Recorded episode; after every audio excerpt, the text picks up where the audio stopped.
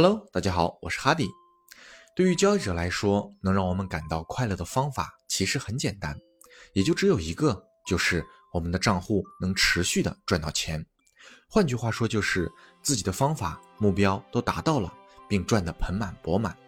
但这种快乐，因为市场的无常和变幻莫测，基本连续不了太久，反而还容易让交易者进入另一种状态，好比对交易提不起任何兴趣。不想看盘，不想下单，不想看到自己手里的持仓，也不想看新闻，更不想思考一切有关的事情。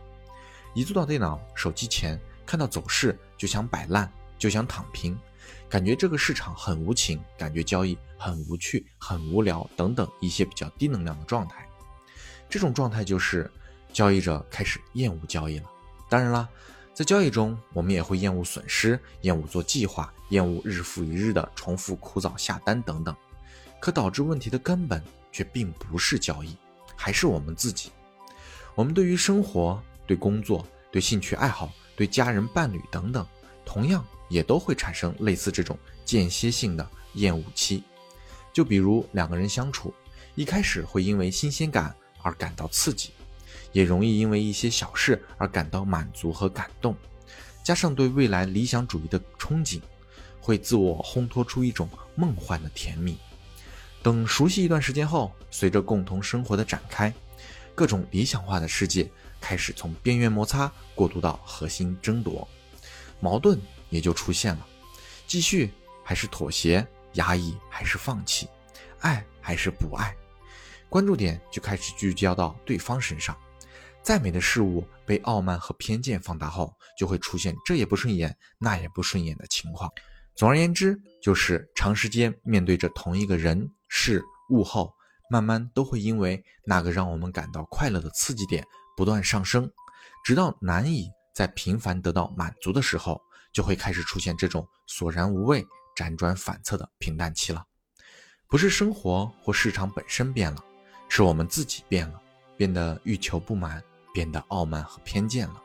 就会很容易变成一个大的抓不住、小的看不上的连续止损交易者。我们都知道，在盈利的时候，盈利的体验感是喜悦的，是兴奋的，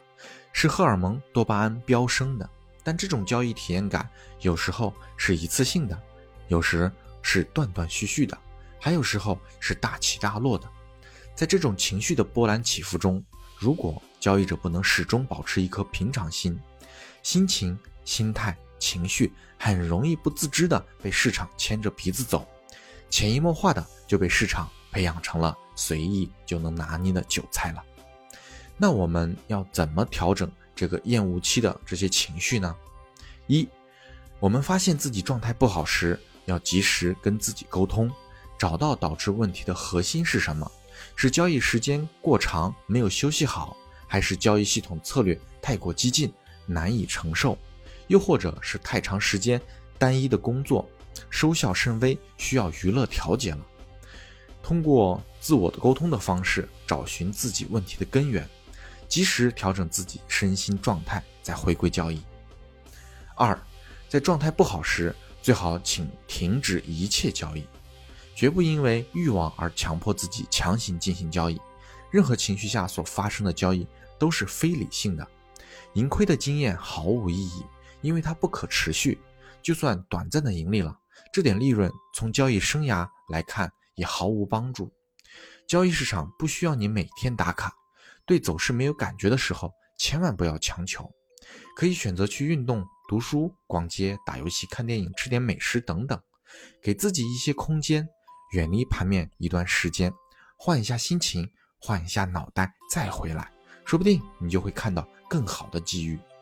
你的厌恶期只是短暂不愉悦的情绪罢了，稍微调整一下，就又能热情满满了。三、接受市场的震荡平淡期，行情不可能每天都是刺激战场，要学会接受市场的平淡状态，